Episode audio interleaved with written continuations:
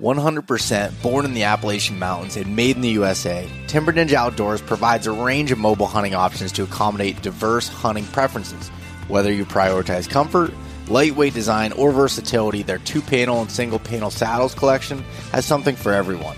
The Black Belt Nano is the lightest single-panel saddle available on the market, weighing in under a pound. The saddle is designed with the minimalist hunter in mind, focusing on lightweight functionality and breathability.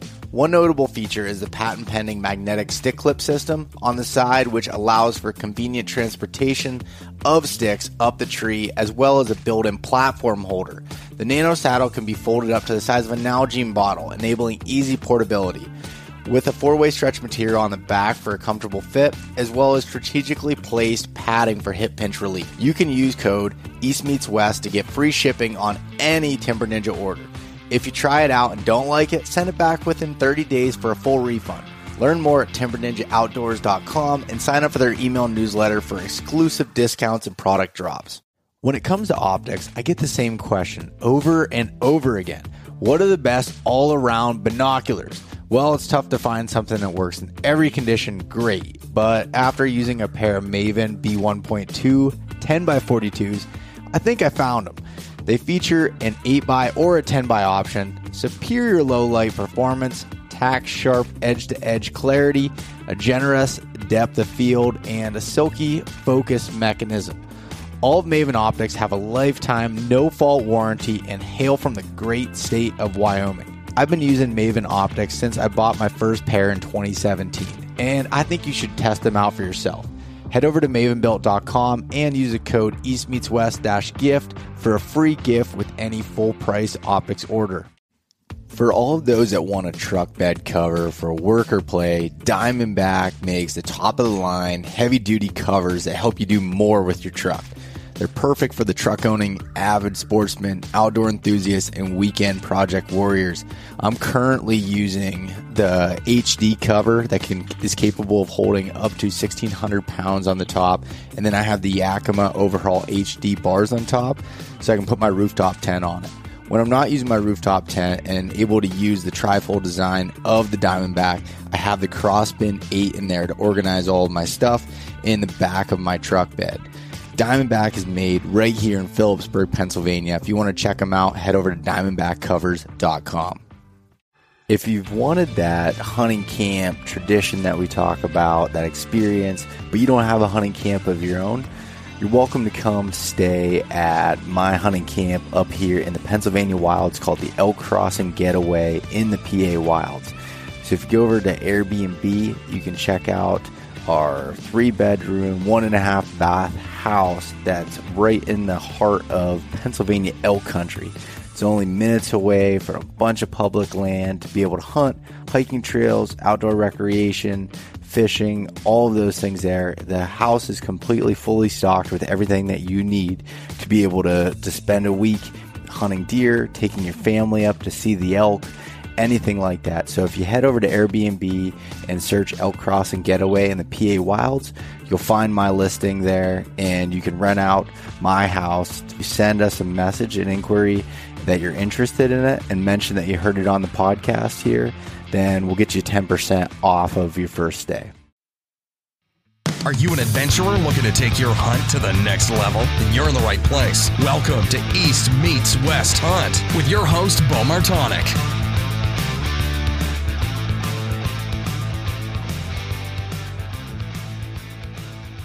Hey everyone, welcome back to another episode of the East Meets West Hunt podcast presented by Spartan Forge. On today's episode, this is going to be a little bit different one. It's a solo episode. It's just me going through recapping my rut hunts, but I'm going to start back in October talking through Pennsylvania, and I hadn't told the story yet on the podcast about my Pennsylvania buck that I shot on November 4th. So talking about the whole time leading up to it, some of the challenges that we experienced during this year's rut and going through all of that. And then also kind of skipping Alberta since covered that last week and going into West Virginia and the 4 days that I got to spend down there hunting during the rut. Kind of going through the challenges that I faced there, some of the good things, some of the bad things, and just going through everything. So I want to explain it. From how I saw it, some of those challenges I had, hopefully that I can help you during those things. But gun season's kicked off here in Pennsylvania, so I hope everyone that's been out has had a safe and successful hunt so far.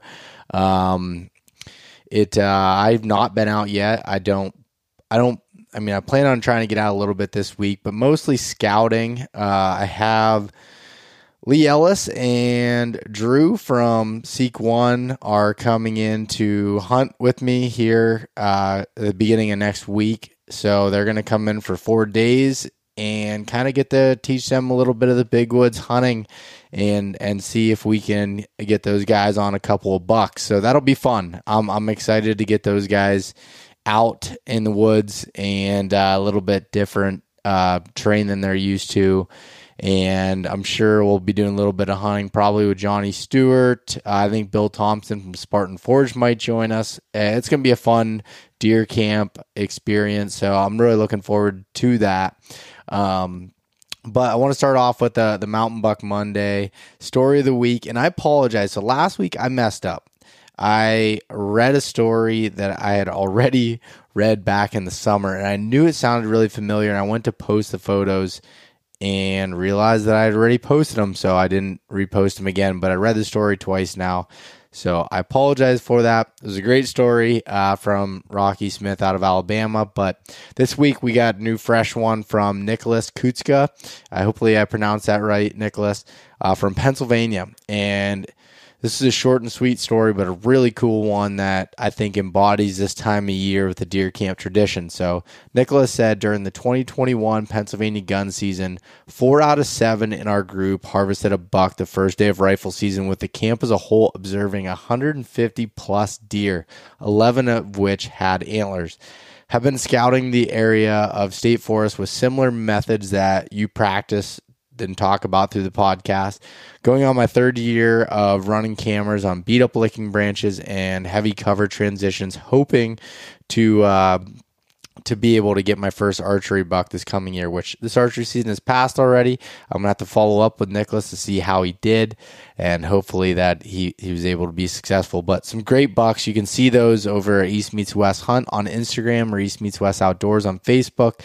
Really excited to be able to share that. Love sharing the Mountain Buck Monday stories. I have a pile of them that have come in recently, so if I haven't responded to them yet, I have them and I will. So I apologize for that, but send them in. The best place to do it is to my email, which is just beau@eastmeetswesthunt.com. So much easier for me to categorize them. Sometimes through Instagram, they get lost. Facebook, there's Go Wild. There's a million different places and messaging platforms out there. It's hard to keep track of all of it. Email is the most consistent way where I can organize them in a folder and then be able to go through them in the order that they came in. So I appreciate everyone sharing them. Just as a recap, the format for that is just a paragraph or so of the story of the hunt and some photos you would like to share. I love sharing these stories. It doesn't matter if it's public or private, just big woods, mountain bucks, so the stories that we want to share. So looking forward to sharing some more as we move forward here. So I'm going to be going back and forth and kind of looking at some notes that I have here, because as I'm doing a solo episode, it's easy for me to start rambling and forget specific things.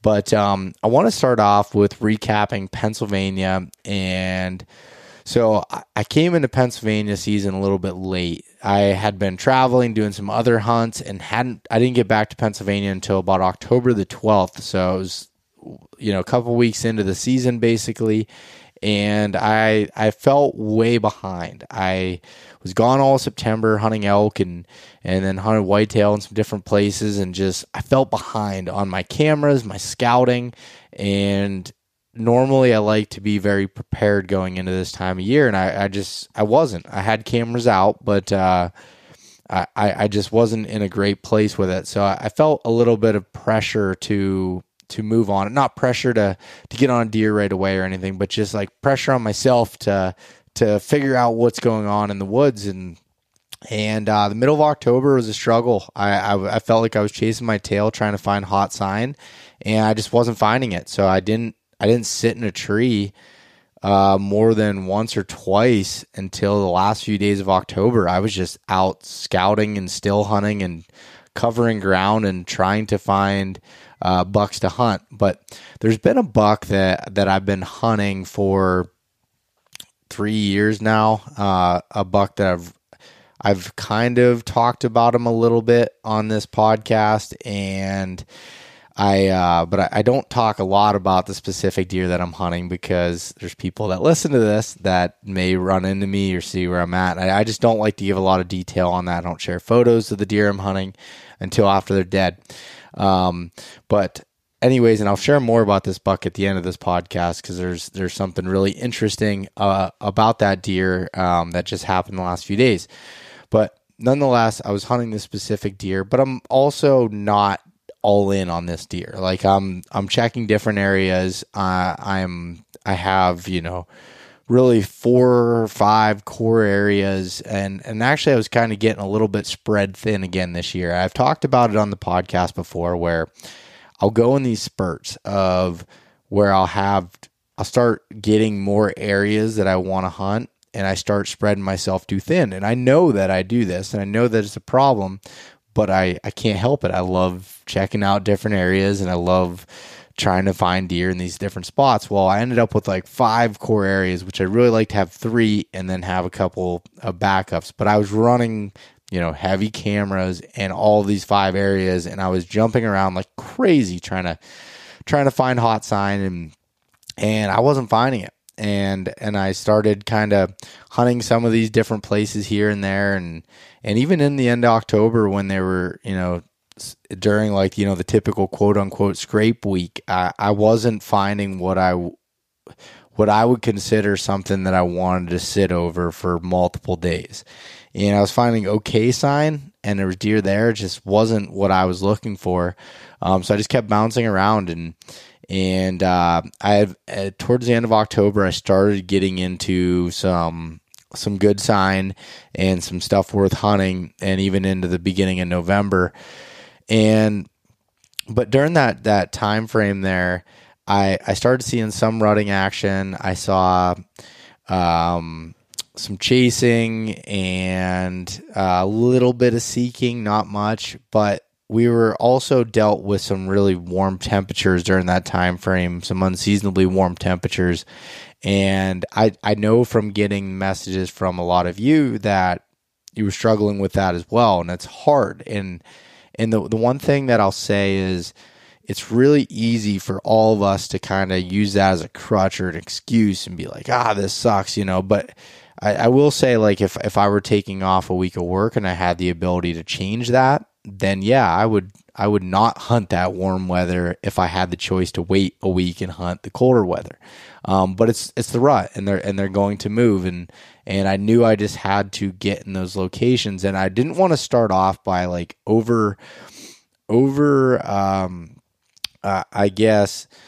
do I want to put this? Like, basically going too hard on like, okay, I need to jump to creek bottoms, and I need to jump to, north-facing slopes and shaded areas because they're going to go there because the heat, because I didn't think, 70 degrees and 72 degrees, that's warm, but it's not so hot that they can't, be on the tops or be in some of these clear cuts. I mean, there's still water in these places and cover. And I didn't want to, over adjust to it. And so I started hunting some of my, historical good rut funnels, hunting that one specific deer. So I ended up going back to that, and I was like, all right, during the rut here, I have historical knowledge. This spot that I was hunting was a side hill. So I did have a creek bottom down like kind of a stream that came up the side of the valley, and I'm making hand movements on the video, so you'd be able to see it a little bit better, but it was hemlock covered. So it was shaded, and going back 2 years ago when we had some warm weather during the rut, I had a lot of action on my cameras on this side hill in some of this cover. And actually, even going back to October 30th, I ran into this big deer that I was hunting. Had him at 15 yards on the ground and ended up not getting a shot. What he was chasing a doe, and Other historical knowledge showed that does in this spot came into heat at that time. There was always running activity around Halloween. So I was hunting there, but I something just didn't feel right. I was in the tree and I wasn't getting, I wasn't seeing any deer. I was seeing fishers. I was seeing turkey. I actually saw a total of 4 fishers. I think, well, I know that there was only 2 different ones. There was, they were the same ones that were coming through a couple times, but, I wasn't seeing any deer at all. So the one day about 1 o'clock, I decided to get out and check some of my cameras that I had, and I hadn't had a single deer picture in October, which is crazy. Like I wasn't worried about there being pictures of bucks because I knew they were going to come at any moment based on the historical data, but there was no does, and that's a problem. I wasn't bumping any does. I wasn't seeing any does. There had been some logging operations that had changed some things up in there, and also some increased hunting pressure in the surrounding spots. Nothing on the side hill where I was at, but something changed. And I really, to this point, I still don't have it nailed down what changed, but it was like, I can't sit here and wait for something to happen based off of this knowledge, even though I have the historical data. So that's where, like, you have this thing in your head. It's like, okay, do I, go off this historical knowledge, or do I go off of what is, right here in front of me? And at that point I had to make a change. So I knew the deer had to be in the area. And so I shifted some cameras around and kind of moved a little bit, but I didn't want to move the cameras completely because that information's really good for me next year, more so than even this year. So I was just kind of still hunting and moving, and I ended up moving down the ridge a little ways and finding a spot where I did find some hot scrapes and a really good funnel that I hadn't hunted before. But there was a clear cut on the top, a newer cut, about a year and a half to 2 years old, and with a lot of tops down, so it's not easy for them to walk through, and then a side hill with hemlocks, and then a creek bottom that was coming up. So going back to that spot. And there were some trails that just funneled down through some blowdowns that made them come through this section. I'm like, this is really good. And I still love that spot to the, this date. But I sat there for 3 days and I never saw a single deer. Never saw a single deer out of that. And, I guess it was day 2.5, which I was coming down to my last day to be able to hunt. And it was my last day to hunt in Pennsylvania before I was going to be leaving for Alberta the next day. So I was like, okay, it was like 1 o'clock in the afternoon. And I'm like, I actually called my dad from the tree stand. He was moving spots, and we were just, I was kind of whispering, talking to him obviously, but I was like, I just don't feel good about this. And I know that it's hard to get past that rut brain at that time where you almost always don't feel confident about your spots when you go days without seeing deer. And I know that's not always a good indication on it. But for me, I was like, I think this spot is just not what it was. I need to adjust. So I ended up making a decision to pull my saddle down and move in midday, and with only really 4 hours to be able to hunt until the end of my Pennsylvania archery season, because I was going to be leaving.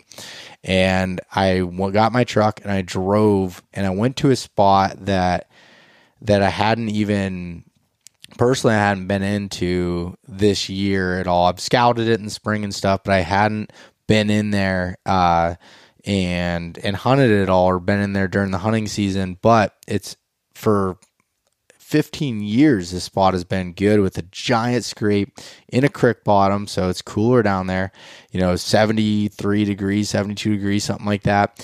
And I wouldn't say it was a traditional thermal hub where you got like a lot of points that run down, but it was kind of more of like a bowl where you have some valleys that are running down into this bottom. There's an opening there right next to the creek with a big hemlock with a giant, car hood size scrape there. And it's there every single year.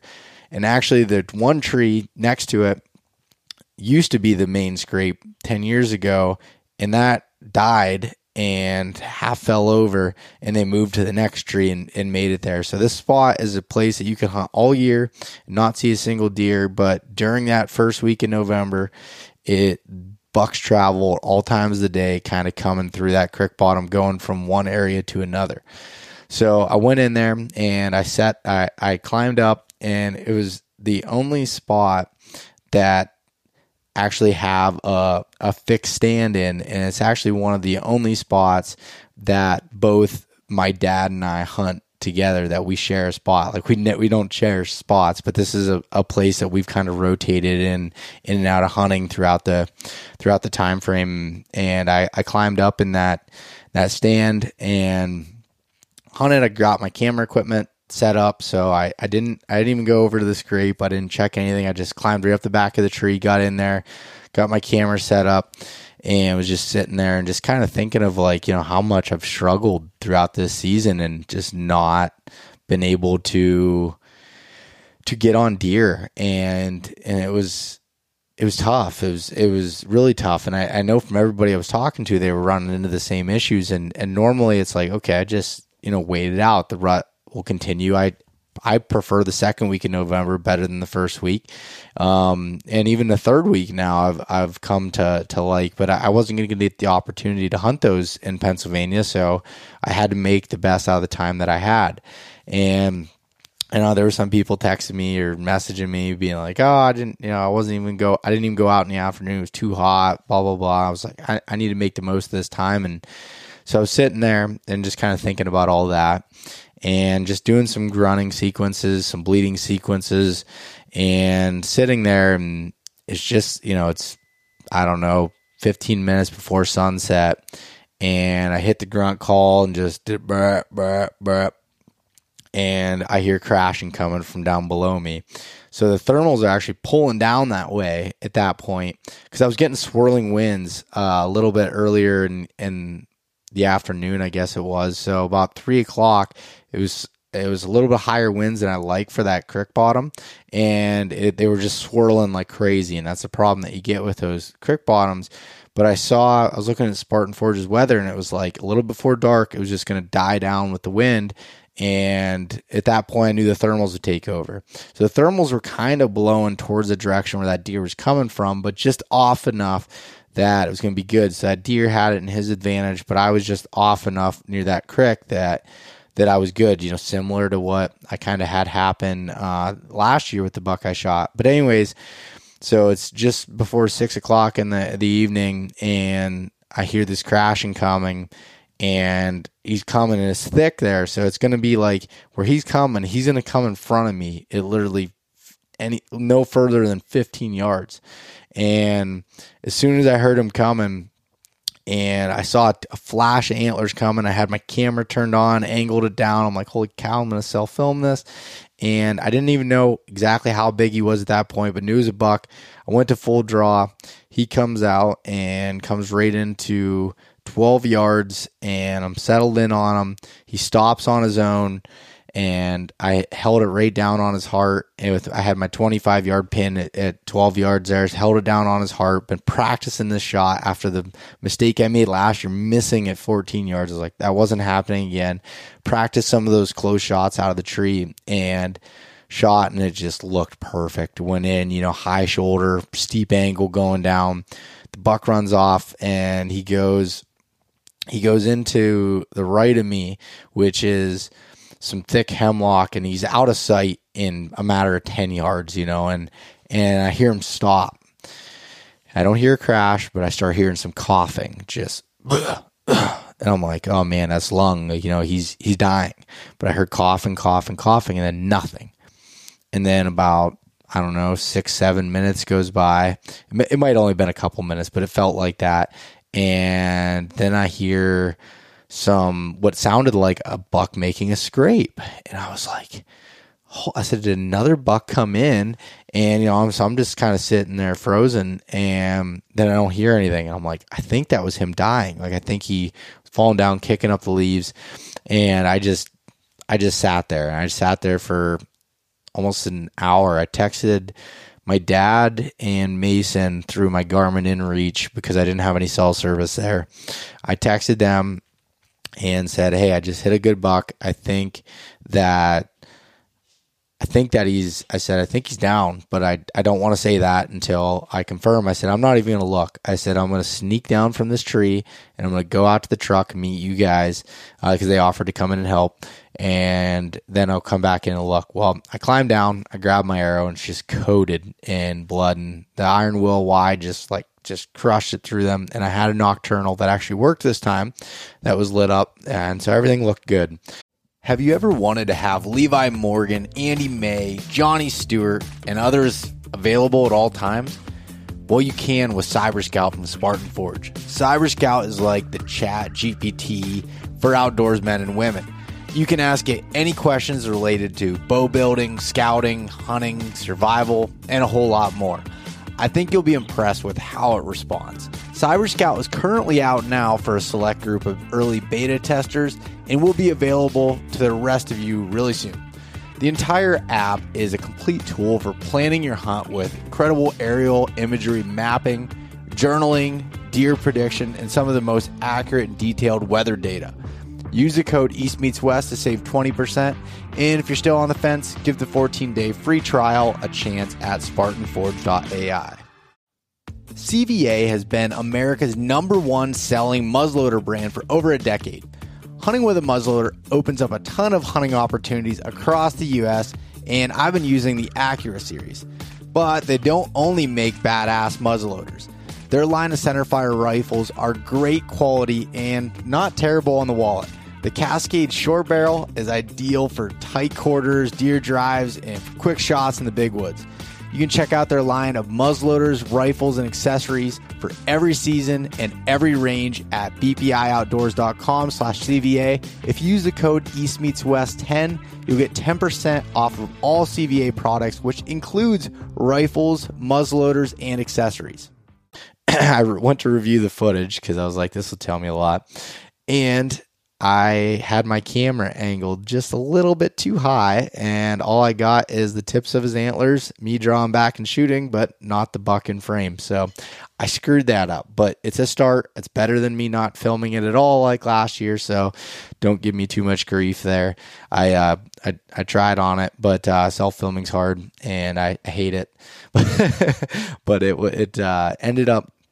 But anyway, so I get down and check the arrow there, and I back out. I'm going out to the truck, and I just get underneath my tree, and I'm like, I just want to look just real quick. I just walked like 10 yards and looked down over the bank, and I could see the buck laying there right away. So I ran up and checked it out, and it was just, which I knew when he came in, he was this big 8-point, and he was a big, mature 8-point, so I was super excited, and he ended up being, he's at least a 4-year-old, potentially a 5-year-old. I don't know if I'm going to send the teeth out or not, but beautiful deer, just what you could want for a Pennsylvania mountain buck. I haven't scored him yet.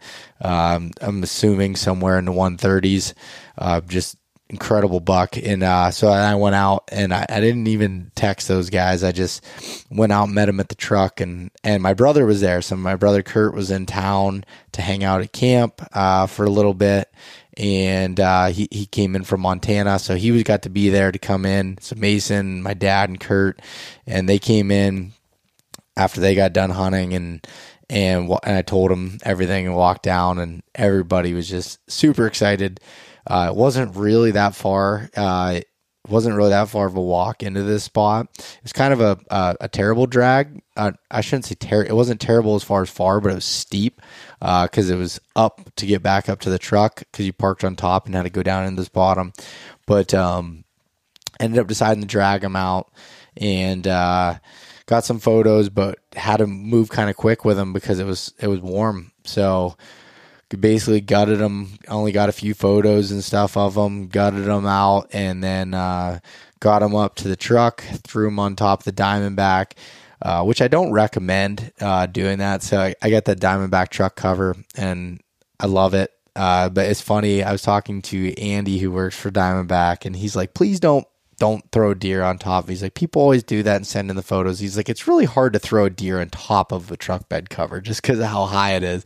But my truck bed was full with a bunch of other crap that I had and hunting equipment. So I was like, I'm going to throw it up on top. And we did. And took that back to camp. And everyone came into camp that night and was around and enjoying it. And at that point, there'd only been a couple of us in the family that had shot a buck. It was, you know, off to a slow start. So it was really exciting. It was nice. Got to, people come and look at it for a little bit, but you know, after about an hour of that, I hung it up and started skinning it while people were hanging out and talking, just wanted to get the hide off of it to cool it down, make sure the meat was good. So I did that, and Kurt stayed there with me later in the night there and helped me finish skinning it and just kind of hanging out. It was such a good time. And basically I had to come home, and I didn't have time to cut up the meat, so I wrapped it up and froze it in the quarters, and I'm actually going to cut it up now that I'm back home. And I have some thawing in my garage right now to be able to start cutting it. That's not my preferred method for doing it, but with traveling, that was my only way that I could do it without taking it to a processor. And yeah, so that was kind of the story of my Pennsylvania buck, and I just. It was such a bittersweet thing and an example of how things can change so fast. You know, that my hunting season was not very good up until that point. I was struggling. To find sign, but it's like, I know that if I just keep trying and you keep putting in the time and the effort, you'll eventually make it work. And that was just another testament of that. And as the season went on, I think everyone in my family that comes to our deer camp and stuff all ended up tagging out in archery season, but most of them were later. I think around like the 11th through the 14th, 15th was some hot dates there as we got some colder weather.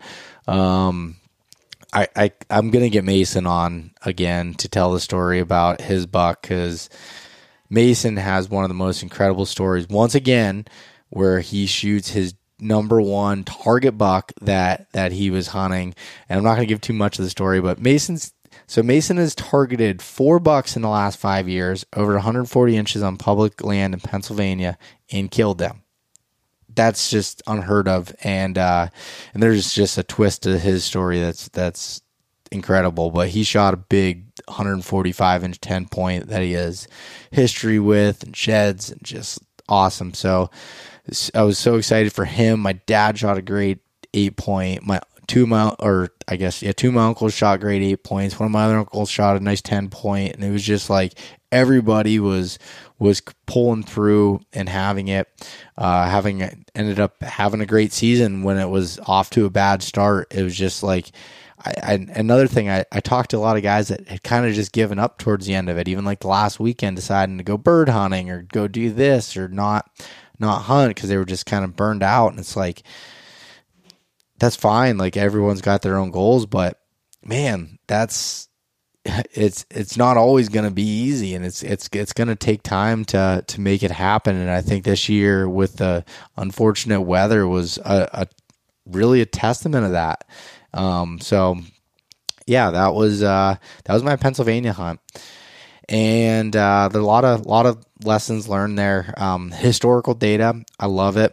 I use that huge in my role and things, and I guess it did play a little bit of a role of knowing this scrape, you know, is every year there, this community scrape. But at the same time, you know, some of my other historical information from the last couple of years did not pan out. And that's where you have to like kind of balance this.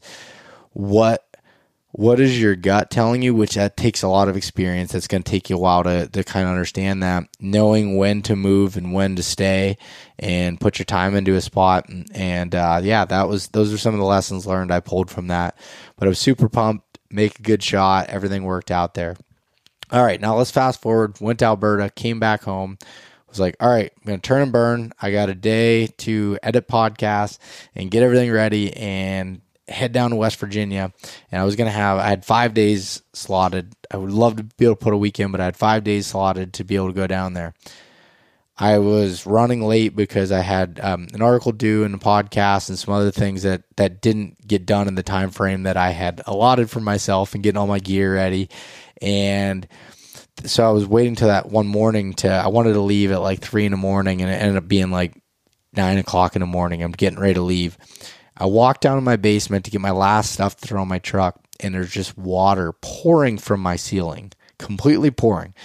So I went and I shut off my pump and shut off my main water line, and took a little bit to be able to figure it out, but it ended up being my hot water tank, which in my house was upstairs, kind of like in a closet, had rotted out on the bottom and just leaked all over, ran across the floors upstairs, down into the basement, through the insulation, just created a complete mess.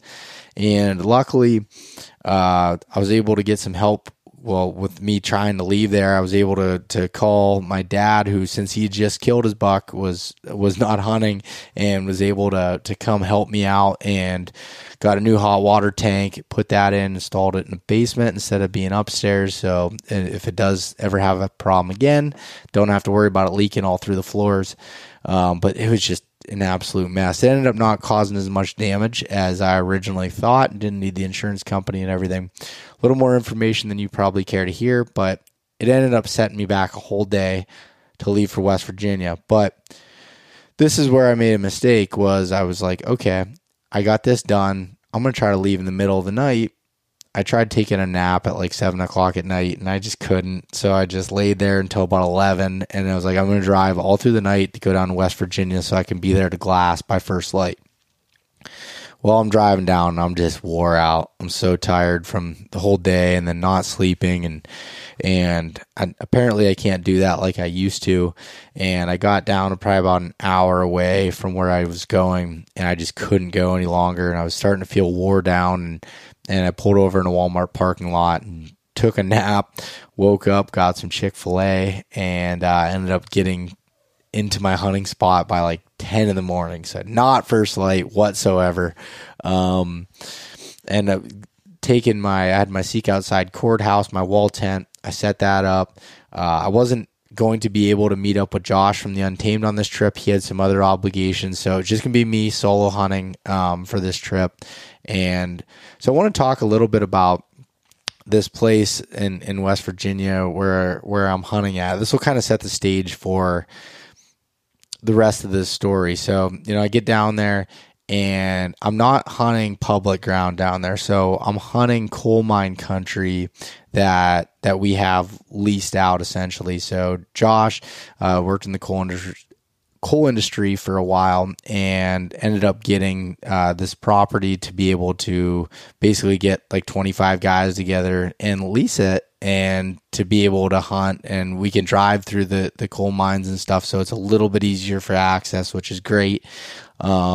But also you can kind of manage it for bigger deer, and, pass on deer that you would normally, be stupid to pass on some public areas. So I wanted to set the stage for that a little bit. Now, just because it's private doesn't mean there's not any pressure. Doesn't mean it's any easier to hunt with the terrain and everything, but I wanted to make sure that was clear. But so when once I got all that stuff set up, I was able to set up my wall tent up on this one ridge top, which wasn't really the smartest thing. I mean, I normally wouldn't do that out west, because when you set up a tent on top of a ridge, you're susceptible to wind. Even though that looks great, it looks cool in photos, but it's not great for wind. And I was like, well, it's West Virginia, how bad can it be? Well, it got some really bad winds, and that wasn't great. But the weather was going to be awesome as far as hunting goes. But as I got in there and started hunting, I was just run down from not really sleeping and everything. I just didn't feel on. Like the first day I did some glassing, and I went and checked some cameras that I put out back in October. If you remember from the recap that I did back in October on the podcast, went down there, put some cameras in places. Well, my cameras in the places that I put them in, 3 out of the 4 cameras were great. Like, they did really well. They had some good bucks on them. They had some good bucks on them. Some of them in October, and places that had some acorns nearby that right after I'd left there that had come in daylight. So that was good information to learn. But the rut funnel spots were just starting to heat up. Like, you could see there was some deer coming through there. And this one spot, if you watch, The Untamed did a video on it, and I'll probably release some version of it at some point. But I had found a topo hub. So there was three different ridges that met at one point. Okay, so there's one area where all these ridges combined, and it was super thick on that top from where they reclaimed the coal mines, and there's autumn olive bushes that were all through there, and this trail came through in this giant scrape that I found under these bushes, and I just had an Exodus Lift 2 camera on that scrape, and I was like, the deer have to come through there. These side hills are so steep and so thick, they're not going to want to walk just on those hills for no reason. I just think that this is going to be a great funnel. I'm like, there's no spot to sit in a tree. I was just going to basically tuck up into one of those autumn olive bushes on a chair and sit there. And that was going to be my plan, and I just couldn't get myself to want to sit like I've been doing in Pennsylvania and everywhere else in a tree, or just sitting somewhere for a while. I wanted to spot and stalk like I did last year, which ended up kind of coming to bite me in the ass. I should have, went with my intuition there if I really wanted to kill a deer versus just having fun with it. So there's kind of that balance there because 3 out of the 4 days I was there, because, I got a day cut short. 3 out of the 4 days, a shooter buck came through that funnel in daylight. So after I checked the camera, there's 3 out of 4 days, shooter buck came through there. At the end of the trip, when I checked it, I was like, okay, yeah, I learned my lesson there. But I was heading in there the one day to hunt, actually. And so after the first day and glassing, I wasn't really seeing much. And I went down in the bottom of this valley field the next morning to sit and glass, but be in a position where I could actually make a move, because where I was glassing from was like a mile away, and by the time I'd see a deer, it was growing up so thick, I wouldn't be able to really put a stalk on them, especially by myself with no spotter there to help. It would basically help me guide me in. And I got closer, and I saw a coyote and a doe, and that was it. And I was like, all right, well, I'm going to go sit that funnel. So I still hunted, I guess, late morning there. I went out this ridge, dropped a camera on a side hill, like an old logging road that was just awesome. There was a big draw coming up. I found an old tree stand that was in there. And then I was like, all right, I'm heading back up to that funnel. So I drove back up to the top, and I parked my truck where I needed to go. And I still had probably about a little over a mile walk through some just thick, nasty stuff to get back up to this funnel. And a truck pulls up behind me, and there's two guys that get out of it. And one of them is a guy I met up there last year, Bucky. I actually took photos of him with a giant buck that he shot last year. And the other one was Kirk Price, that used to be with The Untamed and has his own channel now. So Kirk was there, and so I was talking to those guys, and I was like, what are you guys doing? Like, well, we're going in here to track a deer. And I was like, oh, no way. And I was like, I was just heading in your hunt. I said, let me give you a hand. And I was like, all right, I'll, instead of the evening going in and hunting, I'll help these guys out. And I asked Bucky, I said, what's the deer look like? Because he knew that he hit it through the guts. And he was like, he goes, it's a big 10 point with a kicker. And that was the buck that I had on my camera up there that I was going in to hunt. And this was just an old deer, just gnarly old deer. And I didn't know until after talking to these guys that, because this is really my first year hunting in there and running cameras and stuff, and that they have a lot of historical knowledge on this deer. The deer's been around for, he's probably 7 or 8 years old at least. And so we go up and start tracking them, and good blood the whole way down, and end up finding this deer. Well, I'm shooting a new bow this year, and I am pumped. After playing around with a buddy's Hoyt RX8, The smile on my face made the decision for me. The first thing I noticed with the new Hoyts were their extremely smooth draw cycles and the ability to adjust the back wall to make it rock solid like I prefer. I outfitted my own RX-8 with the inline accessories that made installation extremely easy and balanced out the bow. My favorite accessory so far is a simple one. It's the Go Sticks 2.0 adjustable legs to make your bow like a tripod, but it doesn't interfere with any part of the bow or the limbs or anything like that. In addition, the integrated kickstand within the HBX Exact cams protect your string from excess wear when you put your cam into the dirt. Ground hunting or spot and stalk just got easier. If you want to experience what I'm talking about, head to your nearest Hoyt dealer and take a test drive yourself. You can learn more at Hoyt.com. The Mobile Hunters Expo is a consumer-based hunting show unlike any other. It provides an interactive learning experience where you can try all things mobile hunting and learn from the best in the business. Come experience an unbiased, community-based environment where you can improve your hunting skills and find the right equipment for your needs. I'll be speaking at the Nor'easter Show in Manheim, Pennsylvania at Spooky Nook Sports from August 9th to 11th, 2024. So come check it out or either of the other shows in Michigan and Georgia. You can purchase tickets online at themobilehuntersexpo.com or grab tickets at the door. I'll see you there. And he died right above where I was sitting in the morning.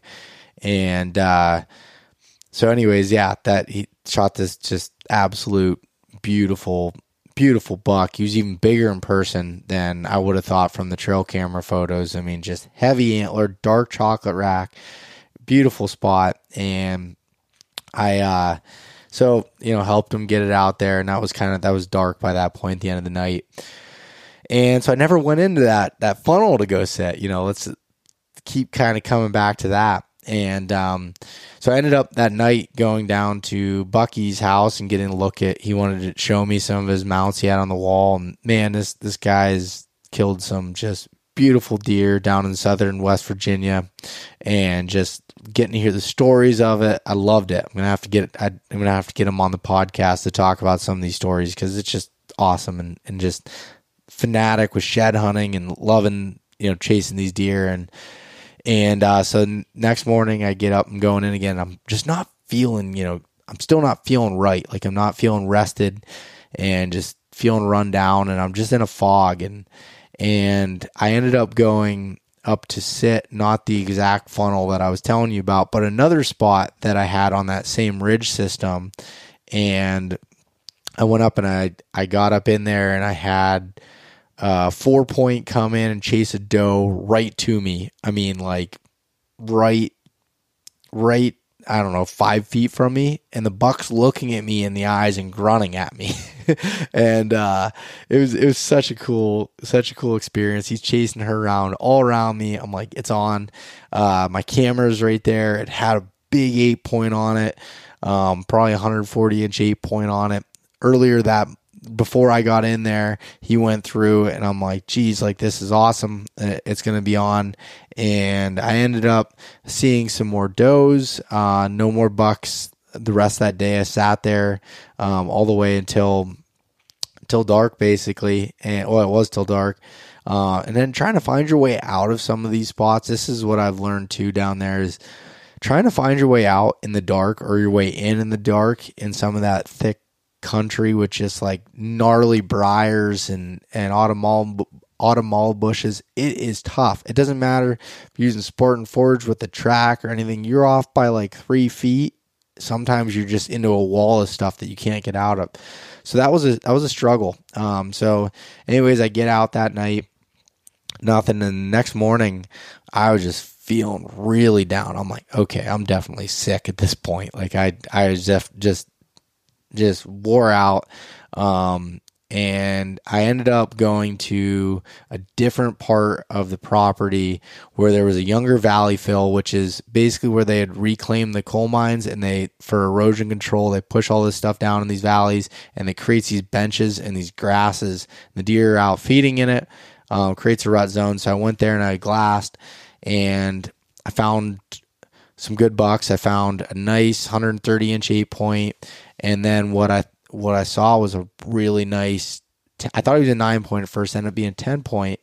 And he's bumping does all around. I'm getting to watch this. It's so cool. And I had stopped filming at this point when I was sick. I just didn't feel like self-filming. I did get some video footage of all these deer out there, but it's not going to make for much of a video, if anything, from the West Virginia side of it. So I couldn't get myself to do it with feeling that just crappy. And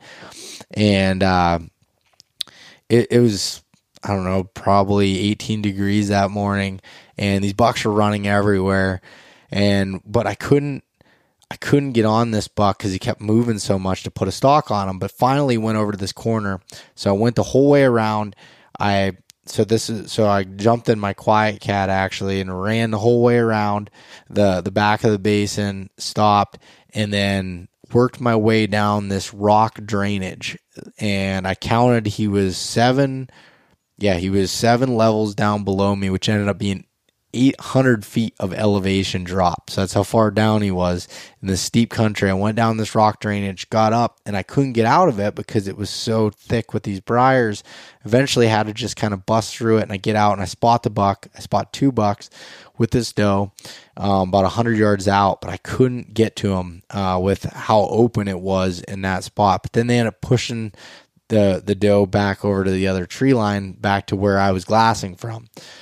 So I sat there for a while, and they weren't coming back out, and they were kind of in there for the day. So I snuck my way out of there, trying not to spook any of the other does that were out in this valley fill. And then so I repositioned myself to glass for the evening, and then didn't see that 10-point again. Saw the 8-point again, but wasn't going to chase after him. Beautiful buck. Would have shot him any day in Pennsylvania. He was a younger deer, and like I said, going back to this idea of we kind of having the ability to somewhat manage the deer there when it's bow hunting only, and you know, with the property and everybody, all of us on the same page of hunting older deer, it made sense for us to, you know, for me to let that deer go and pass it again. For me, I would have been totally 110% happy with it, but I understand the vision of wanting to create some exceptional deer and being able to see it, and it's got the potential there. So I'm all for doing that, and I don't need to necessarily put an arrow through one for it to be a great trip. And so it was cool to get to watch him. Got some video of him bumping does and lip curling and doing all this stuff. And so that was the end of that day. Next day, I go back in there again in the morning, which this is my last morning. This is my last morning there. I go in and glass, and I bought that 10-point again. And I'm looking at him. I'm like, I think he's only a 4-year-old. And again, it's hard for me to say that, but I was like, I think he's only a 4-year-old, but he's got a big rack. He's in the 140s. And I watched him go at it with a different 8-point, full on fighting. I have a video on my Instagram, just boom, just smashing into each other, just going at it. And then he goes and locks down with his doe. So I go around and I put a stalk on him. I get within 60 yards of him, and I'm looking at him through the binos, and I'm like, oh, I'd be super pumped to shoot this deer, but he's not. He has potential to blow up into an absolute giant. So I just sat there and watched him at about 60 yards away. He was, you know, this doe kept trying to hide in this bush, and he's kind of playing around with her there. I mean, it would have been no problem to move into, I say no problem, anything could happen, but I think I could have got into bow range of him there, you know, within 40 yards of him, no problem, to be able to get a shot. And as I was putting that stalk on, I walked past two other bucks, younger bucks that were pushing around does. I just hit the rut perfect. Like, it's not that this area is that incredible. I mean, it is really special, but I hit it right. And so I got to watch him do that, and I watched him just kind of, you know, lock down with that doe, and I ended up backing out, going packing up camp and heading out. So that was my trip.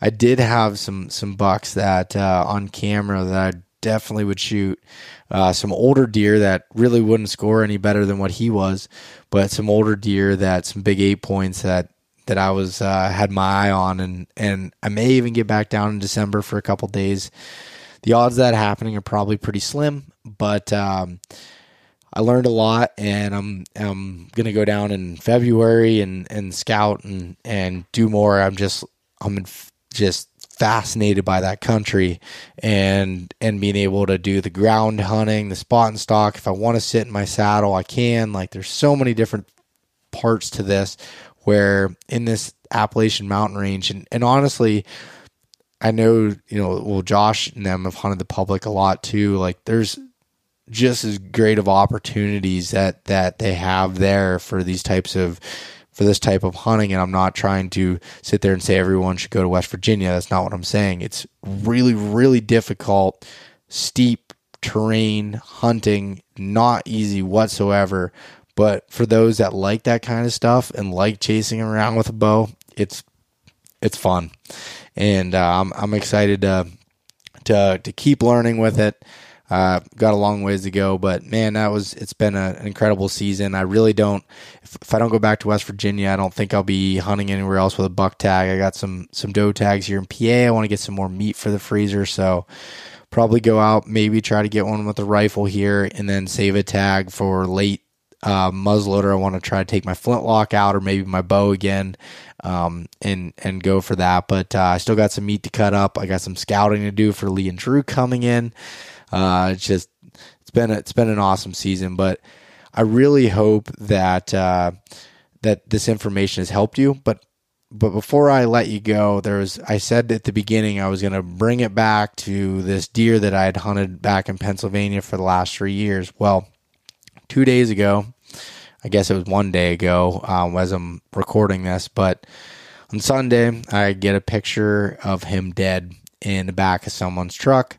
He got killed with a rifle, which I'm happy for. I don't know the guy that shot it. I didn't even see him in the photos. Happy for him that he got it, but very disappointed. It feels like I was joking around saying it feels like I lost a family member. It's very dramatic to say that, but I've put so much time into trying to figure out this deer and just like thinking about him all the time. And I guess he ended up scoring 168 inches as just this clean 10-point. Had him at full draw there before. This year, he ended up showing up on my cameras while I was in West Virginia the last week archery season there. We had that cold spell.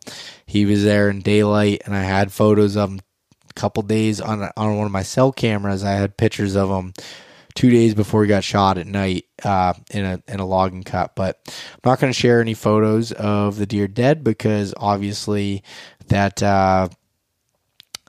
won't help me as far as anybody knows the guy and knows where he got it at with some of my hunting spots. So I'm not going to do that. I will probably share some trail camera photos at some point, or at least sprinkle them in, and you can kind of use your context clues to figure out if it's him or not. But because there's so much I learned from that deer over hunting him for the last 3 years. I mean, so much. And I actually told my dad, I said, if I was going to kill that deer, I'd have to be hunting November 14th through the 16th and sit all day in these spots. And he ended up coming in November 14th, right at first light, in one of those spots that he did the year before. Only he came in at like 2:00 in the afternoon the year before, but he ended up recirculating back to that area where I wasn't finding any deer. It was just later.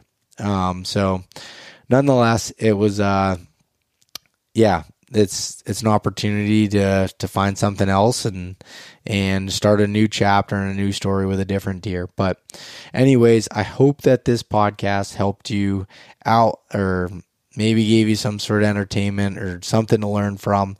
But I don't love doing these solo episodes because I feel like I ramble a lot, but at the same time, it's an opportunity for me to kind of just say everything that's on my chest, and hopefully be able to help you out if you were going through any of these similar situations or whatever. But nonetheless, if you still have a tag in your pocket, good luck, keep grinding, and we will talk to you next week.